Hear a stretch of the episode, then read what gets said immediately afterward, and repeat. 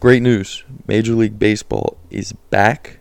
The college baseball season continues to electrify. And with the help of our friends over at SeatGeek, we can get you out to whatever game you want to see. All you need to do is head over to SeatGeek, find your game you want to go to, and enter promo code Backside Ground Ball to get $20 off your first purchase. Maybe you want to go see some NBA or NHL playoffs. I don't know, maybe you want to go to a concert with the weather warming up throughout the country. No matter what event you're looking to go to, our friends at SeatGeek can hook you up with the best deals. Great seats at an affordable price. You can't beat it.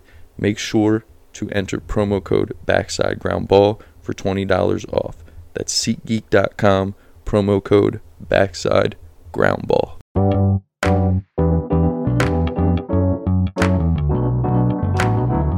Powered by Riverside.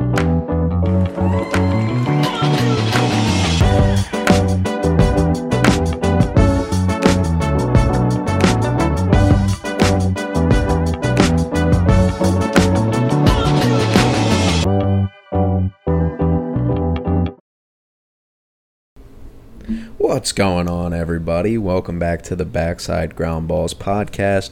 We're coming to you live here in Columbia, South Carolina. Beautiful Columbia, South Carolina. Dan and I are super excited for the weekend we're having. Uh, we're not exactly going to recap exactly what we've seen so far. We're going to save that for a podcast episode post 12 o'clock first pitch today, 11 a.m. Central Time for our Central folks out there, since we do know our Go Tigers brethren uh, that happen to be staying in the same hotel as us are going to be listening to this on Central Time. But we're going to do an MLB episode here, kind of digesting some of the things that we've seen. Dan, super excited to be sitting across the room talking to you. Yeah, beautiful uh, Spring Hill Suites. Uh, Columbia is a great place. Uh, it's been a great time so far. Super excited for the episode. Um, happy to be back. Yeah, it, it it has been a great place, and you know the hospitality from the game last night. Again, we don't we don't have to get into much of that, but obviously that's kind of the present thing that we're focused on. And, and hotel room compliments of Brendan Powers Marriott rewards points. So um, you know it does pay to reach out to your parents for anybody who's not at home. just just call and see if see if mom and dad have any leftover uh, Marriott points that they don't plan on using anytime soon, and and you end up staying in a Spring Hill Suites rather than a you know rundown Holiday Inn uh, down the street. Uh, so, um, Dan, let's let's get into this episode. Obviously, we got a super exciting day ahead of us, so we want to get this done in the morning here and and enjoy the rest of our day. Hopefully, if the rain holds off. But obviously, a lot going on across the MLB, and we mentioned it in our overreactions podcast. Is that the aces that are struggling? Well, you know, we are a positive reinforcement podcast here and, and we like to make sure we love up on guys that are looking good. So let's talk about a couple aces who have been really good to start out the year. So Dan, kick this off with, with one guy that's that's really piqued your interest and, and why you wanted to talk about a couple of these dudes. Yeah, you know, I always think it's interesting, and, and obviously it's still early, um, so you still don't, you know, you don't have the full picture painted yet, but um, there's just a couple guys that to me I've seen I've been able to see a good bit of their starts, and, and first is Gerrit Cole, who um, obviously was dominant on opening day against the Giants, um, six innings, eleven punchies, um, and just kind of the demeanor looked different. You know, it, it, watching him pitch, it felt different, and so then um, he gets a second start on Wednesday afternoon uh, getaway day against the Phillies, and he kind of follows it up and does the same thing. He goes uh, six and a third, I believe, which is great. This is the first time this has happened. His outing ends with a pitch clock violation walk to Nick Castellanos. Booney comes and gets him. He didn't. He didn't like the pitch that uh, Trevino was throwing down. He ran out of time, stepped off anyway. Um, got a pretty good hot mic. If you're into that type of thing, go find it. Uh, it was awesome, but it was it was a lot. It was similar to the same thing. You know, punched out seven um, and was just you know there was not a lot of hard contact. Uh, he he pitched around some base, some traffic on the bases. Was some bad base running in that game, but he just looks like a completely different guy. And it's not that his stuff is necessarily different, right? He hasn't added a new pitch. His stuff hasn't improved. To me, it's been fastball command. He hasn't seemingly you know, we've talked about it before the 96 mile an hour out of nowhere fastball over the heart of the plate that gets deposited for a three run homer. You haven't seen it yet. Um, the slider command has been fantastic. And I think just from the two starts, it seems like the way he's using his stuff and when he's going to the secondary stuff, you know, because he's always going to be a primary fastball guy. That's who he is. He is one of the most, you know, elite spin fastballs in baseball. He's got one of the hardest fastballs to get on top of. but then when he's using the, you know, the changeup usage is up this year. I think the movement on the changeup's been fantastic. Uh, the command of it's been really good. He's not leaving it over the plate. Um, and then the slider's really good. I mean, he threw some a few dead zone sliders to Schwarber in that game that, that were really, really good. And Schwarber's a guy who historically has seen him well. Um, I'm impressed. And my one theory that I, th- I think I've seen through the first two starts is I think something that we may not have thought of is the pitch clock has helped him. The, his pace and tempo through the first two starts just looks different. He gets the ball, he goes, and he's coming at you. He's in the zone, and he's not letting guys breathe. And when you have his stuff, you can do that at the major league level, and you're going to be tough to hit. Yeah, definitely. I think we've talked about it time and time again. Really, over the since he's been a Yankee, it's it's never been about his stuff. It's never been about his, you know, command necessarily. It's never been about his control. It's never been about any of it. It's been that lapse of you know, whether you want to say it's focus, whether you want to say it's just a couple mistakes here and there, is kind of where the damage has been done against him. And, and Yankee fans obviously have seen the three run home runs to Rafael Devers in, in big games and, you know, the multiple blue walk blast in the sixth inning of a sharp outing or the four home runs that he gives up in Luis Castillo's start. And they're like, a lot of Yankee fans obviously respond to that with why the heck did we get Gerrit Cole and not just trade for Luis Castillo, which again, uh, conversation for another day. There, that was a haul that they got back, and your your lovely toy shortstop would have probably been a Mariner by now.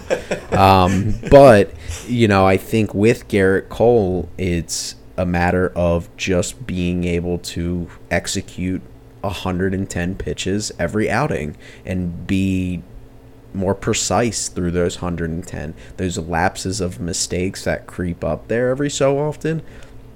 That's uh, tough on him, but I think when push comes to shove, I think he looks a lot more like 2019 Gerrit Cole today. Yeah, um, he looks a lot cr- more crisp. Doesn't seem like the pressure of New York's getting to him, whether that's a pitch clock thing, whether that's a comfort thing.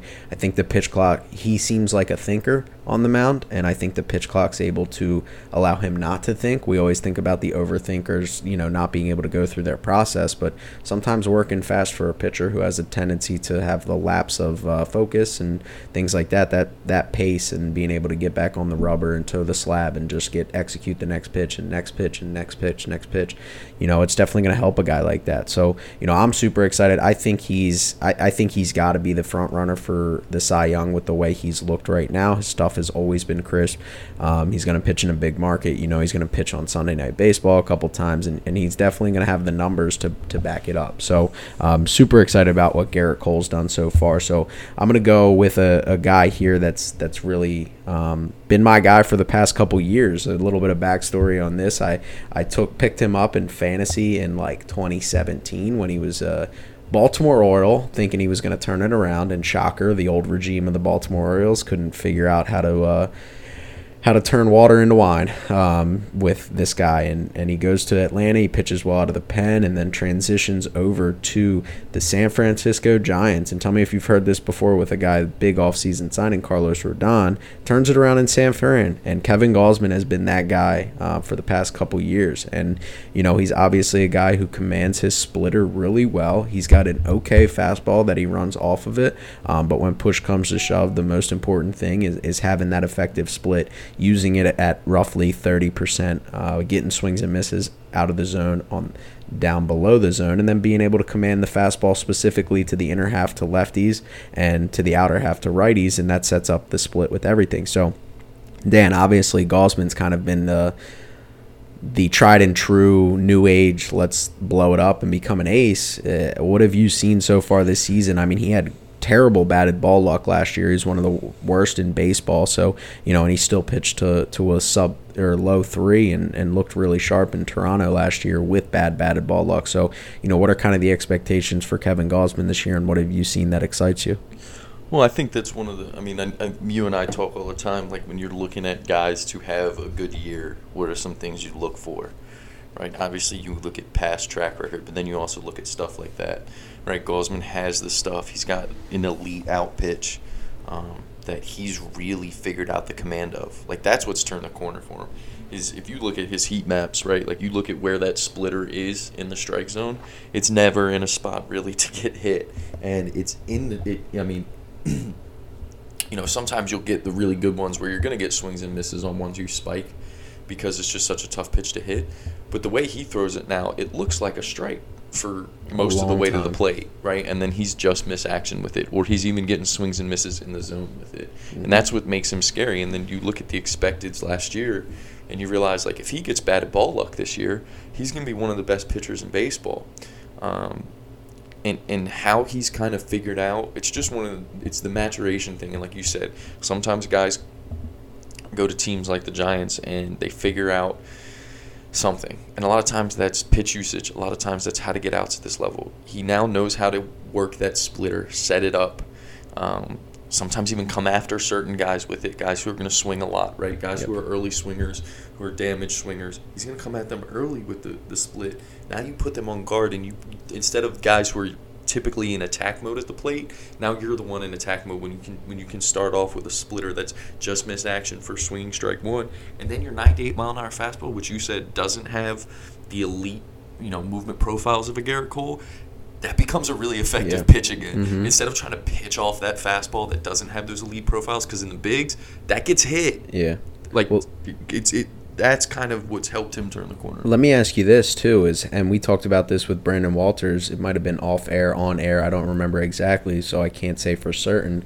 But how important is the difference between you have your splitter vertical movement downward and your fastball's vertical movement? So in terms of movement profile, it might be a 13 inch vertical movement, which is a dead zone heater. Correct. But when you have a 26 inch drop in your splitter and at that point you have let's just say off top of my head 39 inches of difference between where the four seam ends up and where the splitter ends up and then obviously if you can keep it in that tunnel how much of a difference is that compared to just straight up movement profile That's huge, right? Because that's what you know. A, a lot of times, you know, we do get caught up in, in sometimes too much of what does that specific pitch do.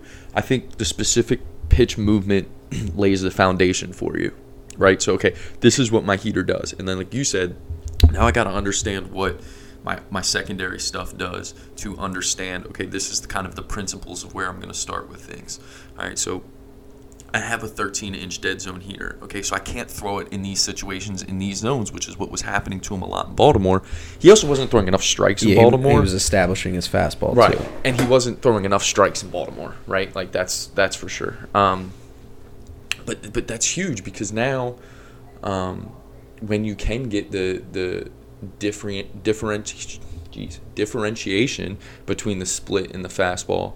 Um, and he's not going to be a guy who's going to pour the fastball in at the top of the zone. Why? Because that's not going to come out of that same tunnel as the split finger. The split finger is going to be again down, just miss action. Sometimes you'll spike it, but you'll get swings and misses like that if you're taking that fastball and you're keeping it, you know, thigh to, to shin with your fastball too. And at 98, then that splitter becomes hard to pick up out of that same window. Yeah, of course. And and one of the cool stories, and this will be the last thing I say about Kevin Gausman, but you know, obviously he had a career revival at some point, and the stuff was always there. He was drafted number three out of Shocker, Baton Rouge. Uh, so it's kind of cool that that kind of goes hand in hand with what we're experiencing this weekend. But he had a conversation with Logan Webb. Logan Webb was up in the bigs. He was struggling to throw strikes. He was struggling with command. And he basically pulled into Logan Webb's hotel. He knocked on his door late at night. And Logan Webb and him had a good relationship. And, you know, he kind of for lack of a better term, mother F Logan Webb to be like, be relentless in the zone. Be relentless with your fastball in the zone. You need to attack hitters. It's hard to hit in this league. I've experienced that. I've had my ups and downs in this league. I've had a hard time commanding that stuff. And now I'm just so confident. So if you want to know kind of where that turnaround was for him, it was just trusting his stuff and being relentless in the strike zone with it and making hitters earn it. And then obviously being able to be relentless in the strike zone with that fastball allows that split finger to look so much better. So um, let's go to another guy. Obviously, he was a big free agent or not free agent off mid-season acquisition for the Seattle Mariners last season, um, and that is Luis Castillo. Obviously, we know he kind of changed his repertoire a little bit last year when we talk about vertical approach angle. Um, he's definitely a low slot guy that's able to command the fastball at the top of the zone. And listening to some hitters talk about him, that's been kind of a game changer for him. His fastball movement profile is a little bit more like Gausman, where it kind of leans towards that dead zone heater range, uh, but being able to combine that low slot with that with that vertical approach angle and being able to make sure you have good command of that at the top of the zone, it was a game changer for him. And he started to pitch at the top of the zone last year, which then shocker made his changeup more effective, which was already an elite pitch. He had elite command with it. It's kind of similar to Kevin Gausman, uh, where he's able to get that range from where his changeup ends up, and then obviously that fastball at the top of the zone. So so far through the year, um, Castillo's looked extremely sharp in the Mariners, and quite frankly, they need him to be really good to get where they want to go. Yeah, they needed an ace, right? And you could tell when they were making that push last year that like the one thing they're missing. Now they have a ton of, you know, they have a handful of really good young pitchers. Robbie Ray was a former Cy Young, and he could be ace potential, but last year at that time he wasn't pitching like it. This year, obviously, unfortunately, he's a great spring, has a not a very good start they nab an injury early, they, they get him on the IL. Um, so Castillo is a rock for them, and that's exactly what he's done through 11 and two thirds to start the year. 12 punchies, he hasn't given up a run.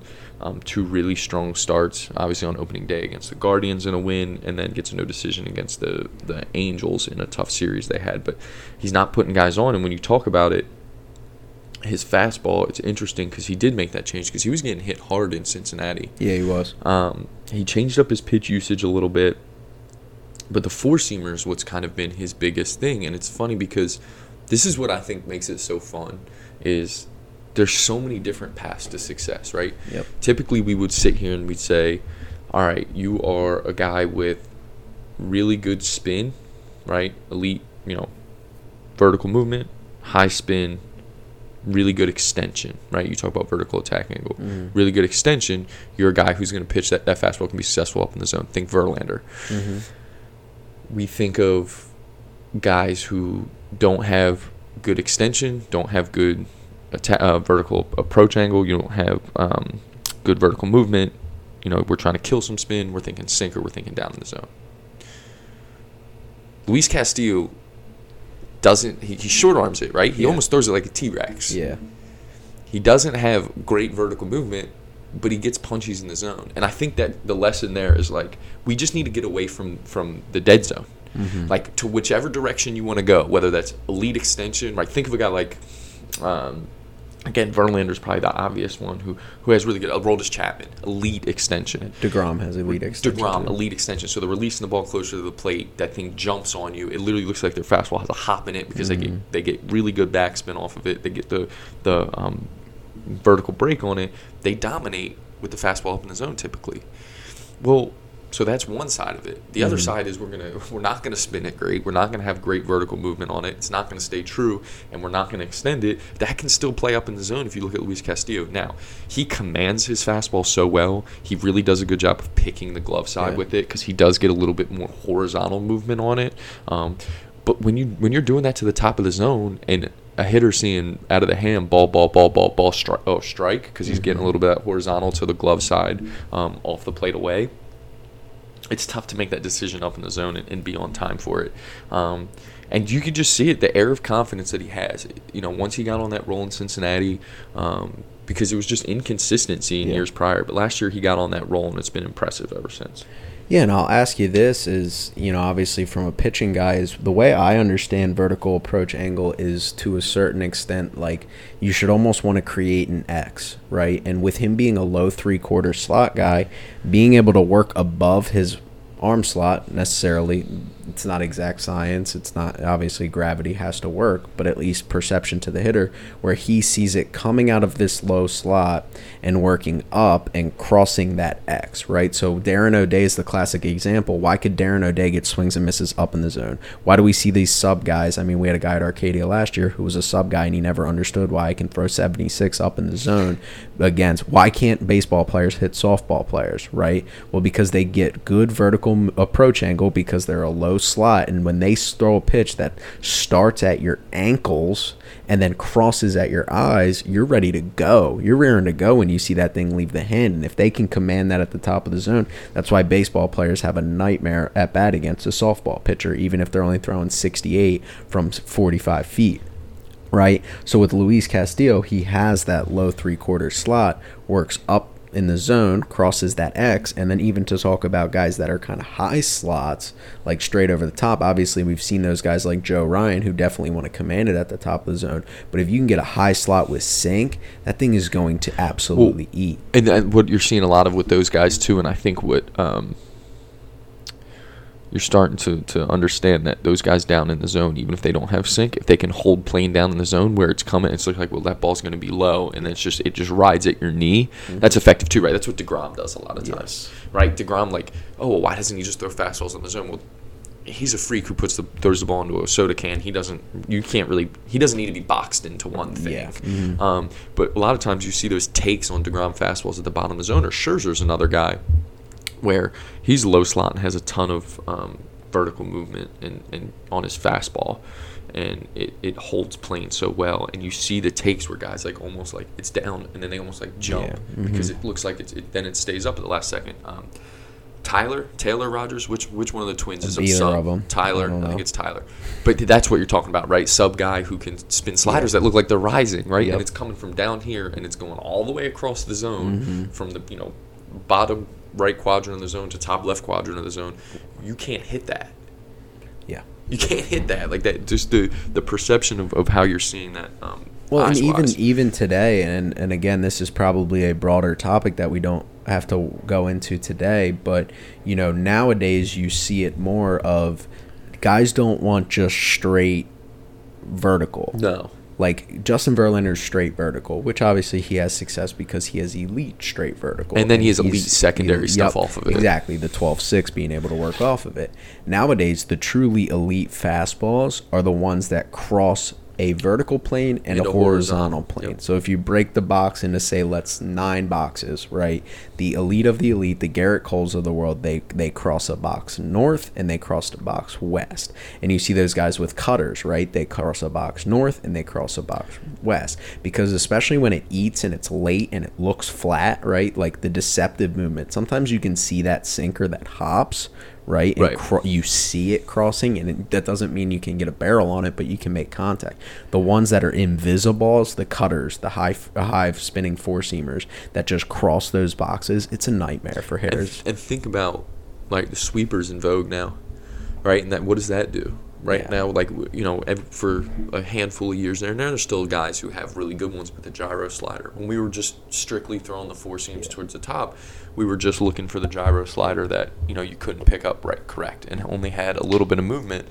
Well, now we're going back to the sweepers because we're doing just that. We're crossing mm-hmm. both planes. Um, not to get too nerdy talking about planes, like we're pitching on a graph, but you know, it's just the idea of getting things to move right to left, yeah, north south, right? Because that's what it's always or been northeast, northwest, northeast, something. Right, correct, exactly. You want to cross both those planes. Yeah, and that's what west, that's what I'm thinking now is like almost like if we were to build like a perfect pitch, like I think every pitch that's going to play really at any level, quite frankly. Now you can have your ranges for each level, but it has to cross two planes. Correct. Now, what we decide of two planes, it can cross like a sweeper crosses two planes, east west, west east, right? Right. Whether lefty or righty.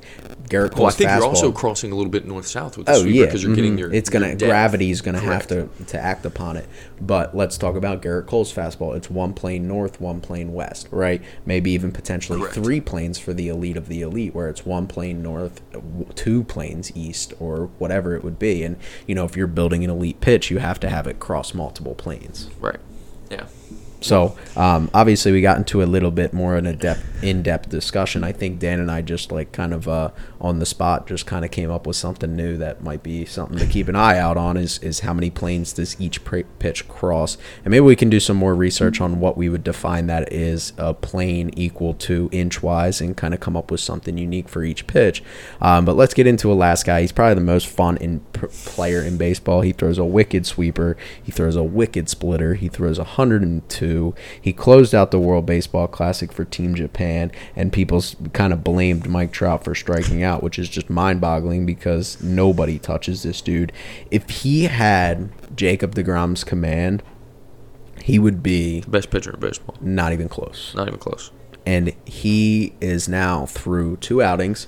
He has about seven walks in those two outings. He hasn't given up a run, if I'm not mistaken. And he has punched out a ton of hitters. So obviously, we talk about Ohtani a lot for what makes him so unique for across baseball, and quite frankly, he deserves it. Um, he's a unicorn. He is a special talent, but specifically on the mound, what he's developed into is just special. He's unbelievable. I mean, and honestly, I remember when he came over first, right? We we kind of heard about this is the Babe Ruth of Japan, but it was kind of like, well, this guy's gonna be, you know, an ace. Like this Yeah. guy's gonna be a number one pitcher. His stuff's electric. Like eh, people were unsure how he would hit, Hit, right? And all the cynics said he wouldn't be able to do both. Yada yada yada. Um, but then I remember watching him on opening day. I think they played the A's in Los Angeles. His first start uh, in the MLB, and like you were like, oh no, like this guy has elite stuff. Like this guy has like the best stuff in the Yeah. league. Like it was 102. The splitter was ridiculous. And look, I think he's gotten a lot better. He Obviously, has. he had the injury that year, but I think the command has gotten better. I think the um, the stuff has gotten better. The, The slider, pitch the usage has sweeper, yeah, this too. pitch usage has gotten better, and the sweeper slider, man, like it's unbelievable. Now he doesn't use the split as much as he did when he first came over, which is kind of opposite what we're seeing with a lot of guys in Major League Baseball. We're seeing splitters kind of rise. He's kind of gone the other way a little bit, but I think it's because of how elite the, the, the slider is. And then the fastball, like you said, if he could command the fastball like DeGrom, or, or even a step below DeGrom, if he could command the fastball like Kershaw, um, you you would you would have the best pitcher in baseball. Um, and it's one. I mean, it's it's ninety five to one hundred two. It's I love the way he pitches. He comes out in the first inning. You can tell it looked like, especially in Seattle, he was making a concerted effort to establish his own early. So that first inning he was like 95, 96. When he needed one, 99. And then it was like, all right, third, fourth inning, I'm settling in 102. it's just like, okay. Like, it's nice to have that in the tank if you need it. Um, you know, he's he's special, man. He, I, I, everyone has kind of beaten it to death now, and especially with the World Baseball Classic. It's not that he doesn't deserve it, but like, there's not much else to say other than like, this is a special talent. This is something that you're probably never going to witness. I guess until Jac Caglianone gets to the big leagues, then maybe true, we'll see it too. So I guess maybe we'll see more of this. But uh, yeah, he's unbelievable, and um, the Angels need him to be in the Cy Young conversation, right? Mhm. The Angels need him to be the MVP probably, Yeah. um, and they need the other MVP to stay healthy to kind of compete. And they're off to a great start. I mean, they Yeah. are. They're off to a really good start last year, and then by the middle of June, Joe Maddon was fired. So hopefully they can keep it up because I do like um, their roster. It's choppy, as you said, but um, man, Ohtani is unbelievable.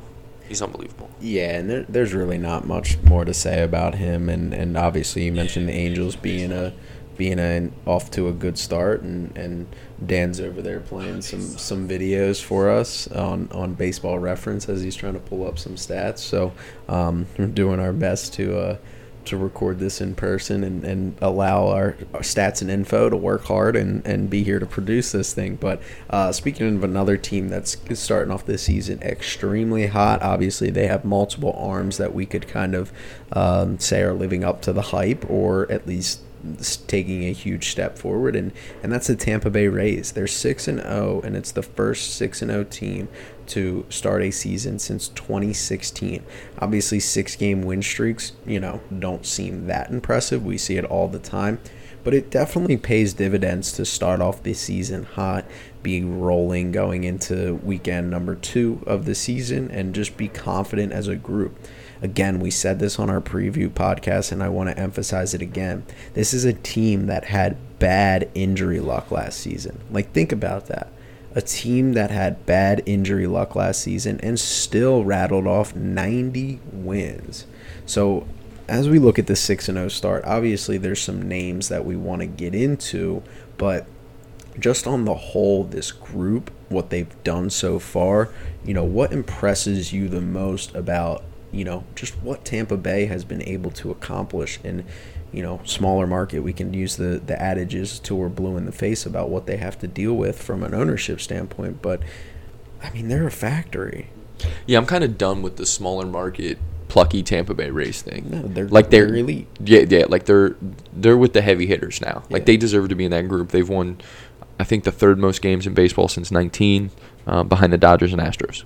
Like it's Dodgers, Astros, Rays. Yep. They're that good, um, and they need to kind of be treated as such. And again, last year, I think because the name value still isn't there to most baseball fans, right? Um, when they got injured, people didn't realize it almost because Yeah. they don't know what the Rays everyday lineup looks like. Does that make sense, right? Yes, like they, 100%. They would, you know, you turned on a Rays game last year in, in, in late June and you saw And you just think they're putting Randy Arozarena in a platoon switch, and you didn't realize, realize he's been on the. IL for two weeks, right? Like you, you didn't realize that Wander Franco wasn't there. Yeah. Um, you didn't realize that they were they were you know Brandon Lowe was out for a lot of time. Like they were decimated by injury, and they still won night. Like, you didn't realize it because you were just like, oh, the Rays just aren't having as good of a year. Everyone kind of overrated them because they love them, and it's like no, like this team probably would have won hundred games last year if they stayed healthy. They won ninety with all of these guys missing a huge chunk of time. Yep.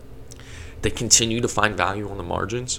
We talk about it all the time. The edges of the roster continue to be super deep. Mm-hmm. They continue to find guys off scrap heaps of other organizations and just plug them and, and, and you know, have huge successes with them. They are one of the most impressive and, and they're, they're one of the powerhouses in the league to me now. Like, it's time to stop. This is the best rotation in baseball when healthy. You look at the four starts that they had to start the year, right? Um, the first four, the guys that went, the first four that went, I guess is what I'm trying to say. In, in McClanahan, um, Eflin, Springs, and Rasmussen, and you're like, these are some of the best pitchers in baseball. The way they work. Oh, they can, and they're gonna add Tyler Glasnow and Shane Baz back to this rotation at some point. That's six of the best starters. Like this is the best rotation in baseball, in my opinion. Um, it, it, they're, they're super impressive. Yeah, and, and let's get into a couple of those arms because obviously we've been really impressed with what they've had, and, and McClanahan's kind of the guy that, that gets them going, right? He's kind of the guy that kickstarts the whole thing. He broke out last year, had just a phenom- dominant year, quite frankly. He had a dominant Started the. All-Star game. Yep, exactly. He throws a billion miles per hour from the left side. Um, you know, he, he started out this year. He's got 12 innings pitched with 12 strikeouts. He's two and zero, uh, which doesn't matter. But you know, he's won two outings. They're six and zero, so it's not that hard to go two and zero as a pitcher there. Uh, but he's got a 1.5 ERA so far. You know, what's been really impressive is he's got 82 percentile chase rate and 73rd percentile whiff percentage, and obviously he's blowing smoke out there as a starting pitcher, throwing just reliever gas uh, every time he gets on the mound. So, uh, what's been so impressive for you about Shane McClanahan? Yeah, I just think the development of, of McClanahan and how it seems like never with this organization do you see guys have breakout years and take a step back. No. They continue to get better and they continue to kind of understand their stuff. McClanahan was kind of the young guy who burst onto the scene last year, and he comes out this year and he just looks like the polished ace. Um, he looks like a commodity that every team is searching for, a left-handed pitcher who can miss bats. And he's going to do it at the front of the rotation, and he's going to take the ball, and he's going to strike out in a guy in an inning, and that's probably going to go up, honestly. Yeah, considering the swings and misses he's getting, he's going to continue on working to put people away. Um, it, he it's the jump he's made um, year over year where it was like oh we think we have something here. Okay the next year he's going to break out and he's going to start the all-star game. The shoulder thing kind of slowed him down in the second half. Another injury for the rays weird. Um, and then uh, then this year he comes out and so far through two starts it's like oh this this guy might start the all-star game again. Yeah, like it's unbelievable. it's, yeah. Um, and then for me, the, like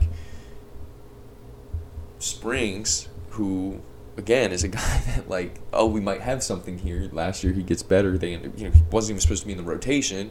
Throw him into the rotation because all the injuries last year. And now they're like, oh no, this is a guy who we're going to throw out there every fifth day next year. No questions asked. I think he's starting today or Eflin's starting today, um, and then so spring starts on Sunday. But um, six no hit innings with twelve Ks, and the changeup has taken a step forward. That's what they they kind of saw last year, and they talked to him about um, over the spring. You, he was working on over the spring was developing that changeup a little more. He's really understanding how to use his fastball and then the changeup off of it. And if you watched any of that start against Detroit, he didn't miss with the changeup once. He did not miss. He was picking corners with the changeup, um, and it is it's a it's an elite pitch.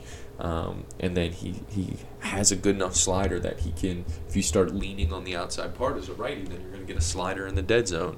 And um, he's extremely hard to hit. Eflin, who when they we talked about this in the preview on the last episode, when they signed Eflin, the, when they gave him the three years forty mil, you knew they saw something. Well, Yeah. through one start, he had an elite chase rate. He um, has developed a new cutter and kind of gotten rid of the four seam. Only threw four, uh, three four seam fastballs, which he was trending in that direction in Philly.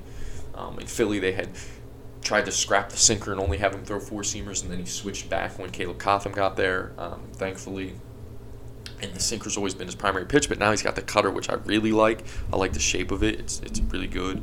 Um, he's just gotten better. Like through one start, the changeup looks better. He's added six inches of movement on the changeup, which was his worst pitch in Philly. So of course, he still has the curveball that's good. Um, it seems like he's also kind of scrapped the slider. Um, it's they just know what they're doing. They signed Yeah. this guy. They knew It's- like it's so clear. Like Zach Eflin's a perfect example of the Rays. Like this, if you want to know what we when we're talking about why we think they're so good, look at Eflin. He had this arsenal in Philly that he used. He comes over to Tampa, and you can already see through one start how they changed it. It's not that easy, is it? No, it's no, not. it's not. like it, like I know, and and time and time again, we sit here and like I remember, you know, us sitting here and having this conversation. Like, come on, Oakland, it's not that hard. Just Frankie Montas four seam it up in the zone, Right. splitter off of it, like boom bang, he's an ace, right? Yeah, sure. And and then he comes to New York and and Matt Blake likes sinkers and he has good sinkers, so they, you know, kind of throw that at nauseum when, you know, we sat here and thought that he shouldn't, and you'd think analytics analytics forward teams would be on top of that, but you know, it's just like it's not that easy. I, I think that's one thing I want to emphasize is is whether it be Jeffrey Springs. Jeffrey Springs was DFA'd. He was a DFA'd. reliever. He was pitching in the sixth inning, and you know he has solid career numbers as a reliever. So like it's not like he's he's completely off the scrap heap. It's not like he's a he's a guy who you know doesn't deserve to be a big leaguer. He was definitely going to be a journeyman big leaguer, A jour- but but that's the thing. but like, that that's like the a- difference was gonna be a between- journeyman. yeah, the diff- and the difference between a guy who goes out and first start and really, quite frankly, through spring, punches out a billion dudes and and looks unhittable, turning over the changeup. They said something about he's throwing it harder, which is probably getting more action, which is something that um, a lot of organizations don't have to call anybody out in, in general um, would just roll over in their grave over is oh throw a changeup harder. What do you mean? We need differential like speed differential between our fastball and our changeup. Like you got to be kidding me. So um, uh, you know, being able to grab a guy um, and get him to throw his changeup harder um, has been something that, that has helped them. And, and when you talk about Eflin, it's like like I said, I, is it that easy? No, it's not that easy.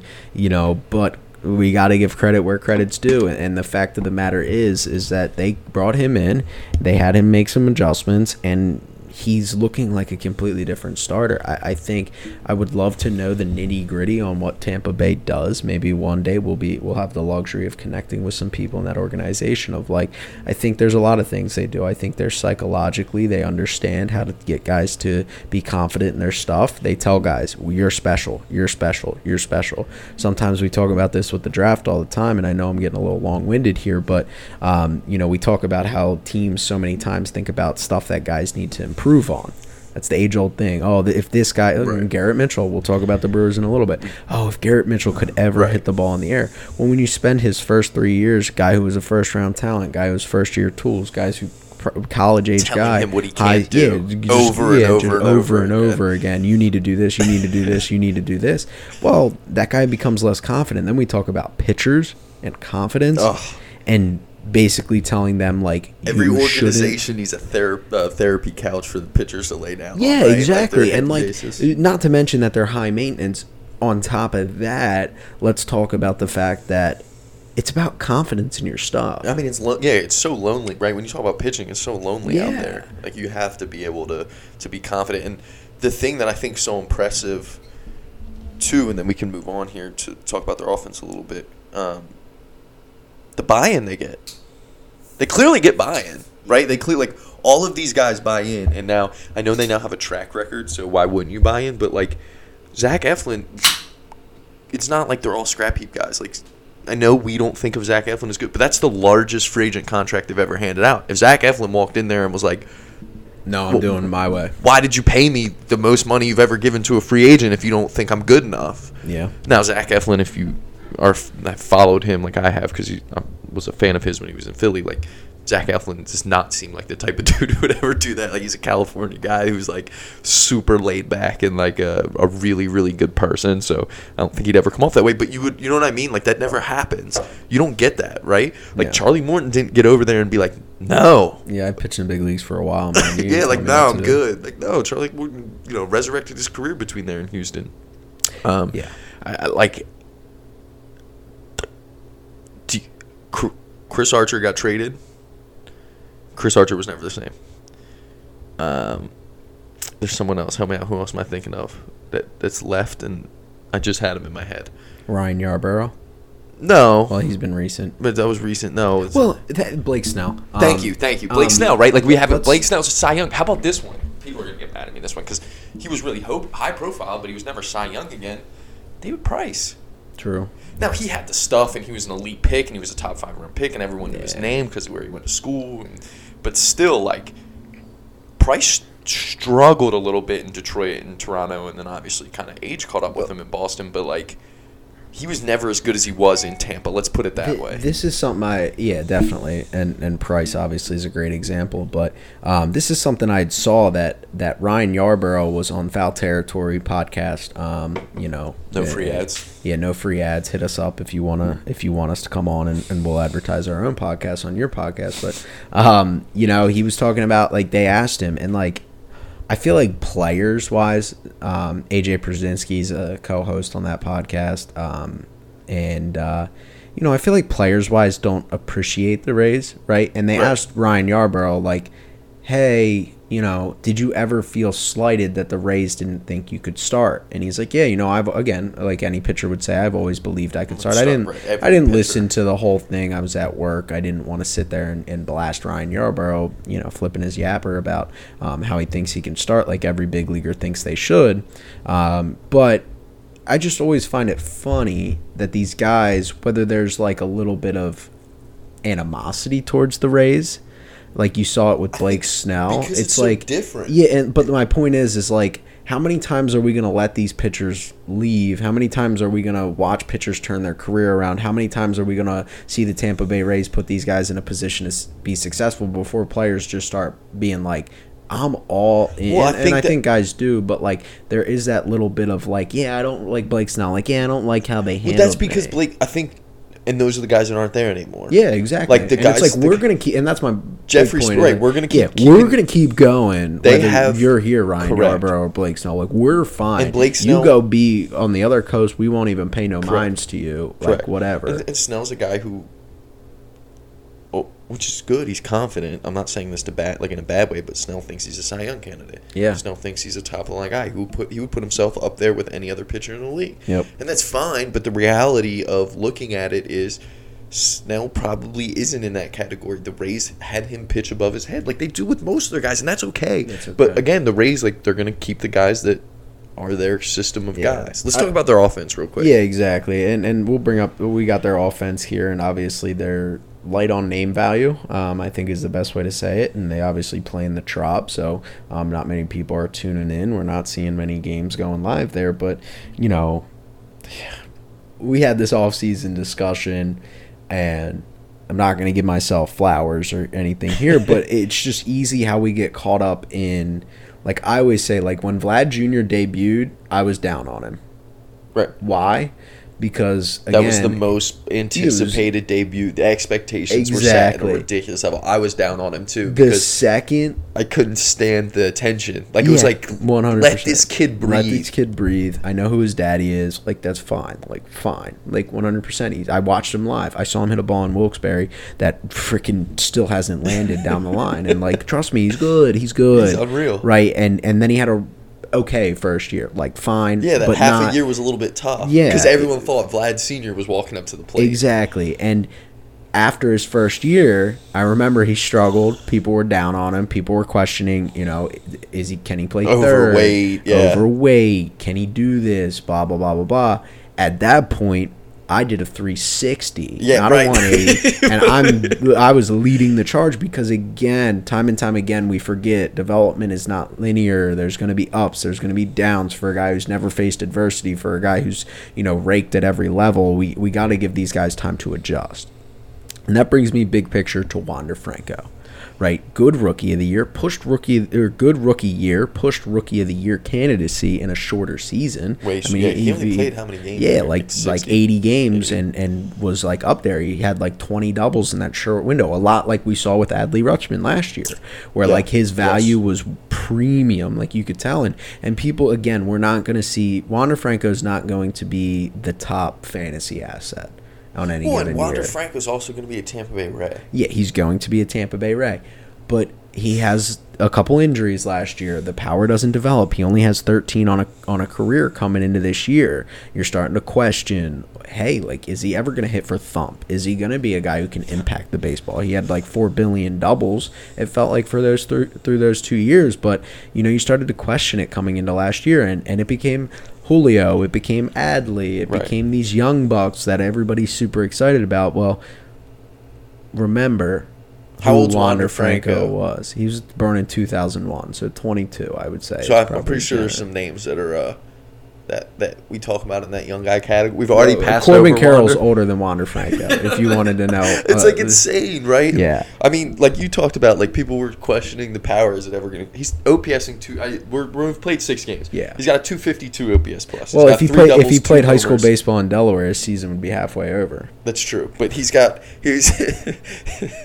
with no preseason. It'd only be a third of the way over. But uh, he's got three doubles, two homers, and a 252 OPS plus. Like, this dude's going to hit 50 doubles this year, and he's probably going to steal bases. He plays premium shortstop. Like, he's he's going to he's gonna play uh, elite defense, and he's. I mean, he's the best player on their team already. Yeah. Sorry, Randy Arozarena, Yeah, well- who's probably their second best player. and We can talk about him in a second, but Wander Franco, I think, is their best player. And he should be. And Like he's he was, he 22. was Yeah, he was top an all-time- signing. he was an an all-time prospect, right? But- 80 grade hit tool. Like this is what he he's showing it though, and when, yeah. what's so impressive to me, if you guys can't tell, I've watched a lot of Rays to start my year. Uh, what's so impressive to me is you just watch him at 22, 23 years old. His command of his at bats, his strike zone discipline, his understanding. Right, we've seen a lot of young hitters where. Um, they may have good uh, a good understanding of the strike zone, but they're going to swing at strikes. At that when they get to the big leagues, they're just swinging at strikes. Wander understands. It seems to me, especially right now, he's he's locked in like what pitches he can do damage with. And as an offensive player, like that's where I think separates some of the, the elite hitters and the best the, the best from guys who aren't at that level is like, yeah, that's a strike.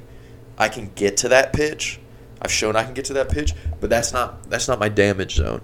And it just Yes. seems like right now Wander is in such a place where he can get to everything because of his bat to ball so good. Yes. But that doesn't mean you have to get to everything, So- depending on the count and the pitch, right? And then as it gets later into at bats, what is he doing? He's okay. Now you execute a good two strike slider.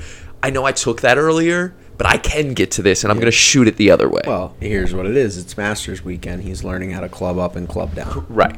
Quite frankly, that's that's it. Well, that just so much as like the pitch selection in the zone. what what people yeah exactly and the pitches that he knows he can do damage with he knows he can handle and and some people again we, we see this with the Astros I had this conversation yesterday about Jose Altuve and I was like and we saw he had a huge OPS hop last year when his batted ball profile went down right and what people forget myself included right not everybody has to be Jorge Soler type power You don't have to have you don't have to be an exit velocity king. to hit home runs in the big leagues. No, you Alex have Bregman. to you have to know how to do it.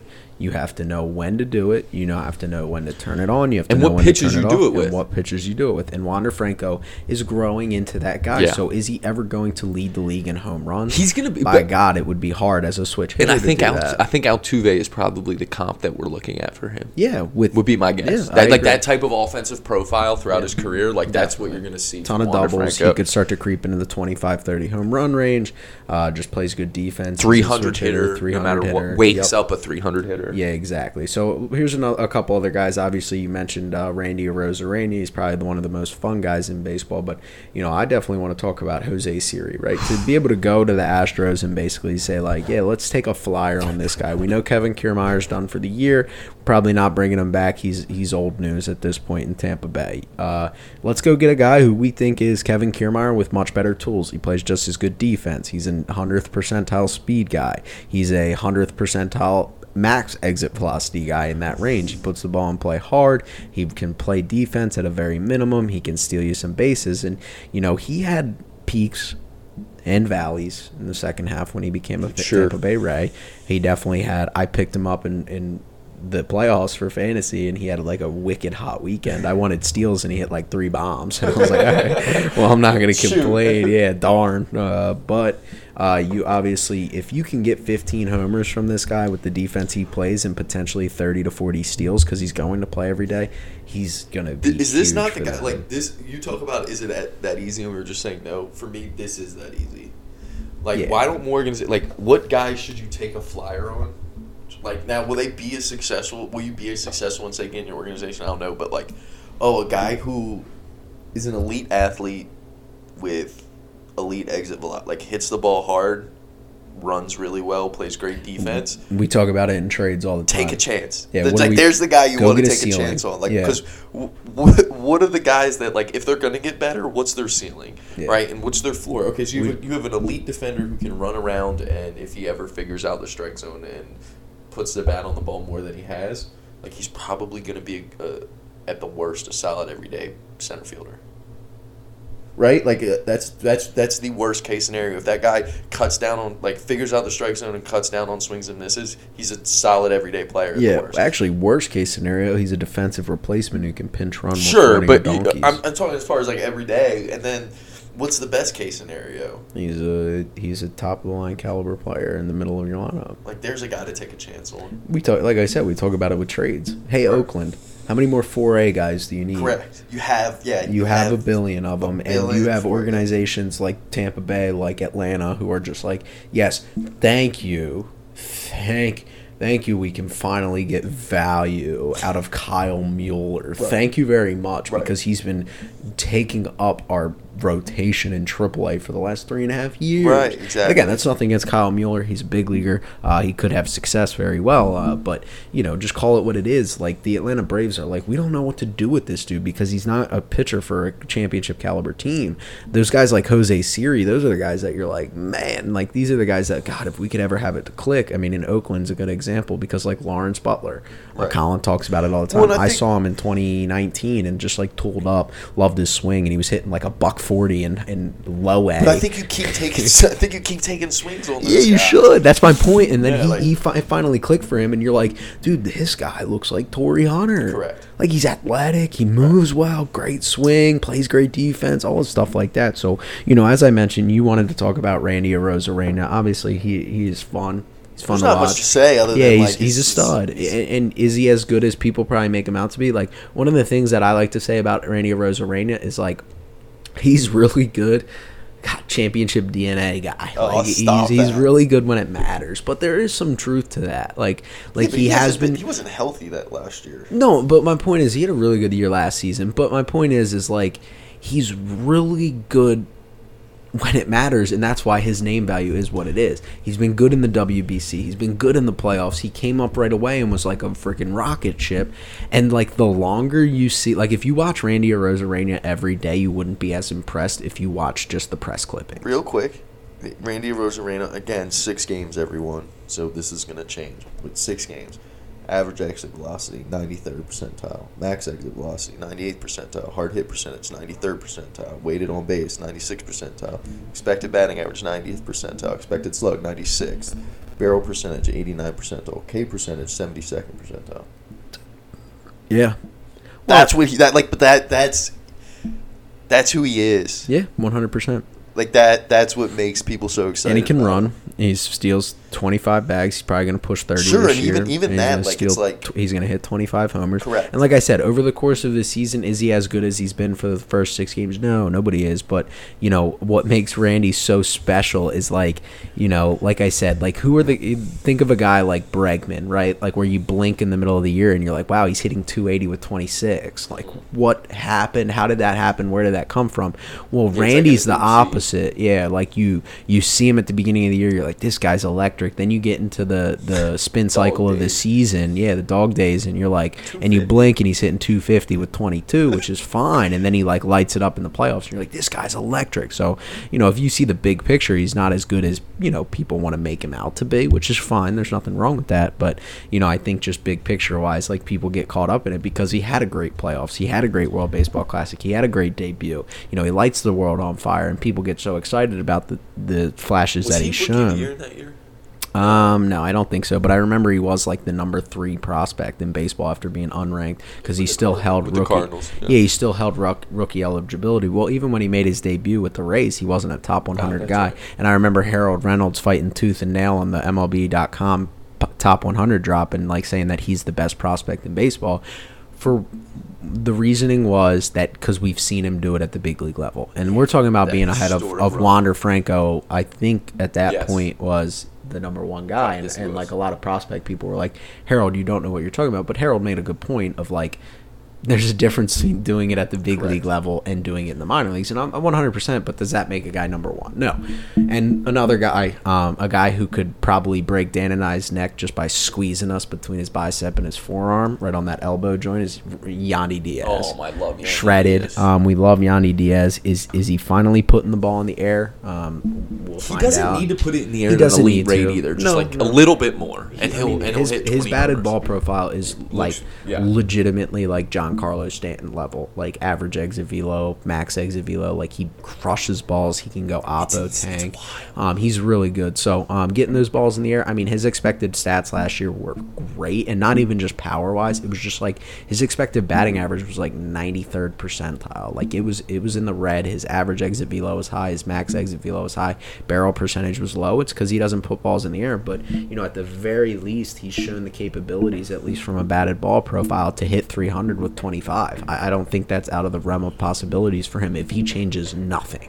If he changes nothing as a hitter, he just plays every day and he continues to hit the ball the way he is He's one of the most undervalued he's going to players be in the league. elite this year. Yeah. And let's talk about another guy who has not hit the ball in the air in the past. Uh, we've mentioned him on this podcast already. We talked about him off air with good friend of the pod, Carlos Colazo. Uh, Garrett Mitchell, um, super exciting. I actually wrote an article that's in the, the archives at this point. I, it never got published. It never saw the light of day. Don't know what happened there. Don't know if it got lost in the DMs. Don't know if the email never sent. Thought it was a really solid article, but it was basically written about Garrett Mitchell on his draft year. And, you know, I had theorized just some ways to improve power. Um, and at the time, we had we had heard Christian Yelich talking about how he had improved power, which ironically, Garrett Mitchell and Christian Yelich are probably in the same BP group the, on the day to day. Um, And who are we seeing hit for more power? Garrett, Garrett Mitchell. Mitchell. And one of the things that I had watched with this swing was like, hey, is there any significant change? Is there any significant adjustment? No. You want to know what the adjustment was? Contact point. You want to know what Christian Yelich changed? How do you pull the ball in the air to the pull side? Hit it further out in front. Don't change anything. You're an elite Party's bat to ball. front. Yep, you're an elite bat to ball guy. You just continue keep the same swing path. You're in the hitting zone for a long time and just catch it out in front. Just almost catch it uncomfortably out in front, and you start to back. You change nothing. You just start to backspin those balls to the pull side. Well, Garrett Mitchell is now catching balls further out in front. Is that correlation, causation? I don't know. He could very well end the season with three home runs for all we know. Because I mean, in the minor leagues, It's fun he- to talk he has about, Never, though. yeah, he's never hit more than ten. So could he very well end the season at the same thing? But you know, I, I want to go kind of scrape up that that article that I had written and see exactly what I had put. Um, but it, it'll be interesting to see if this power kind of sticks. But you know, what are your initial thoughts on Garrett Mitchell? Well, I just think it's the whole, the whole. I mean, obviously he's he's a guy that for years everyone said, "Can he add power?" He hasn't quite shown it, but I don't like. I think he was going to be a valuable big leaguer to them anyway. One hundred percent. Um, now this puts him in the conversation as like one of their most valuable position players. He's not going to homer at this rate. He's three homers in six games. He's not going to do it. Um, but I mean, to see this, you have to be excited and just like so far the the start that the Brewers are off to, you just point right back to their their young guys, right? Because it's not it's not just him. You know, it's Brice Turang who, who goes grand slam on on Tuesday or whatever day it was, Monday. Um, are we going with Wiemer or Wiemer? Wiemer. Wiemer. Is that is that uh, are we sure on that? Yes. I'm just curious. Okay. So you know Joey Wiemer. We said Wiemer, right? That's what you said? Wiemer. Wiemer. Joey Wiemer. Obviously, well is like. to me, I don't want to. I'm gonna. To me, it looks like Wiemer. Anyway, um. Like just all those guys, right? All those young guys. That's what this. That's what we've been begging for from Milwaukee, right? We like we like we need you guys to to have some homegrown hitters come through and and you know do something, anything, please. Like you stand there poking them with a stick, and like look at this through the first couple games. Like those guys have been, they've electrified that that offense. It changes the dynamic of that team, right? He takes pressure off Yelich. It takes pressure off Adames, who's off to an ice cold start, right? And Yelich is off to another cold start. Um, and then Brian Anderson's a sneaky pickup. Like good job by you. You were kind of all over them. I didn't foresee the young guys, and again, it's a long. We have a long way to go. way to go. Um, but if you said that the Brewers are going to be what are they, five and two now, I believe. Yes. If, you, if you're five and one, or five and one, and their one loss and their second worst start came from Corbin Burnes, you'd be sh- what? Um, but you know, Woodruff and fastball Freddie Peralta have been outstanding, and I'm sure Burnes will figure it out at some point. But like, I'm kind of more through the first six games. I've kind of changed my tune a little bit on the Brewers.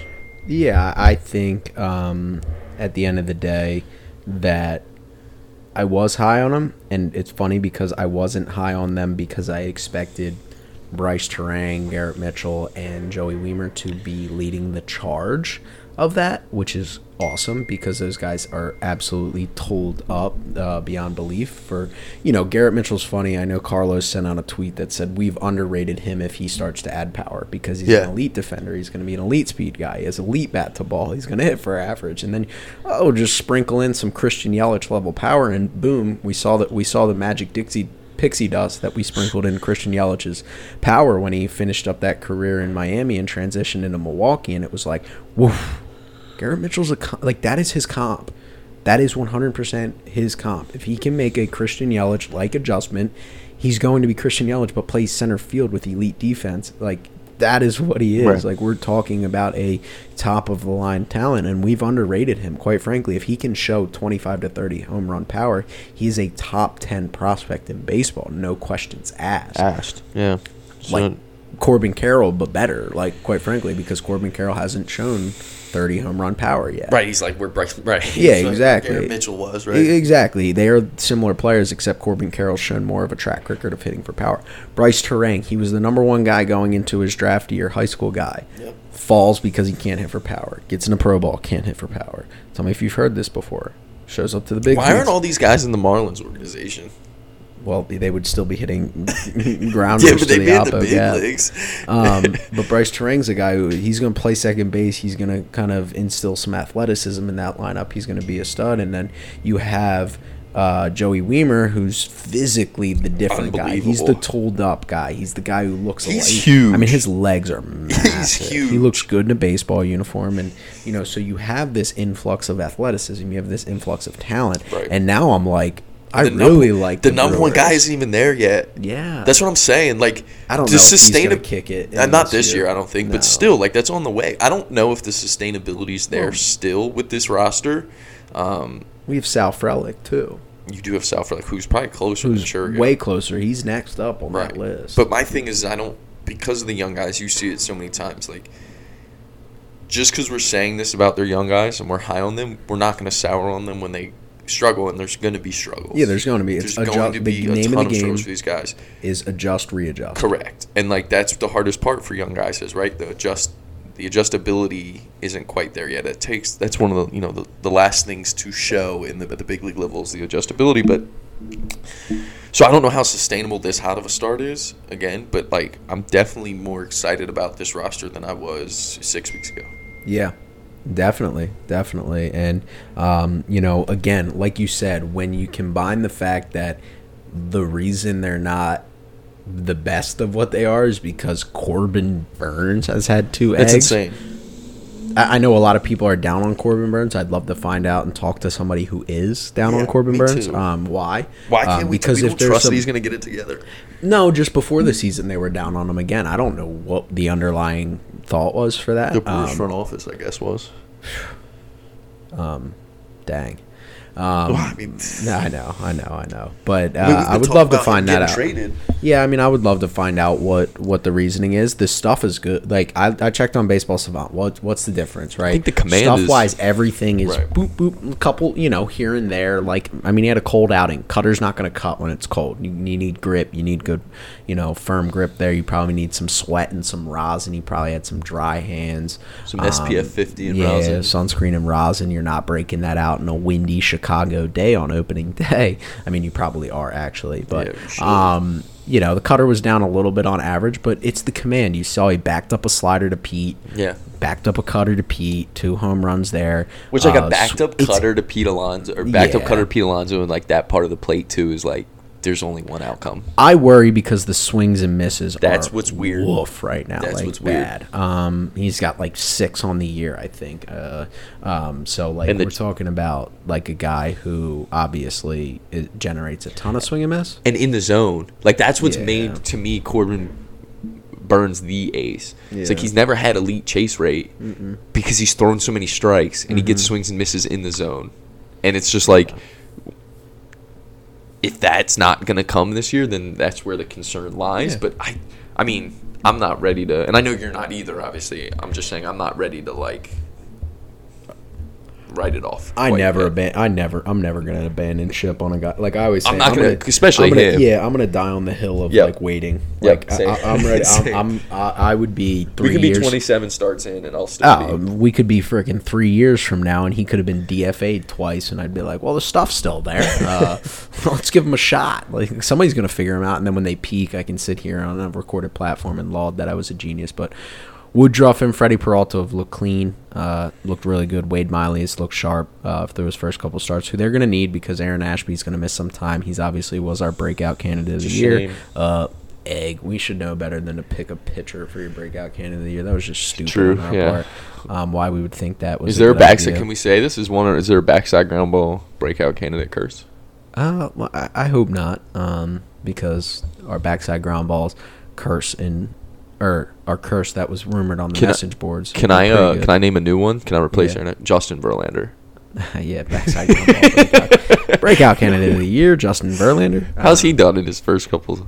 Uh, he hasn't pitched. Ah, Max Scherzer needs to improve too, but we're not going to talk about the Mets today, uh, and we're going to conclude this podcast. Uh, obviously, is super excited. Second time in the past couple weeks recording in person.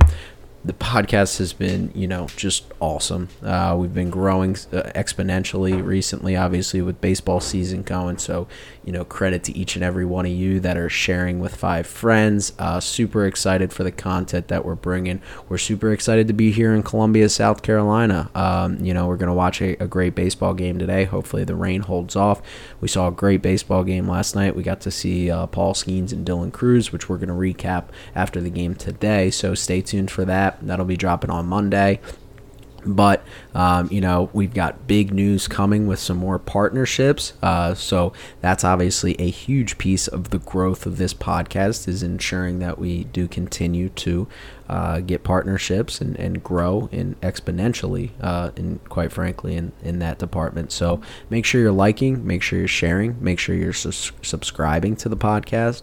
Uh, make sure you're using SeatGeek promo code Backside Ground Ball again. SeatGeek promo code backside ground ball $20 off your first purchase uh, so head out maybe we'll go see an nhl playoff game i know for our our uh, local brethren of the mid-atlantic the flyers are not sniffing the playoffs right now sorry low blow um, but we do got some islanders and rangers fans out there and devils fans quite frankly go so. canes yeah, we are a Canes fan. Maybe we'll use our SeatGeek promo code to get to a Canes PNC, playoff game. Yeah. Uh, you know, the place is rocking. So um, but, you know, until next time, we'll see you guys on the next podcast. Cheaters never win.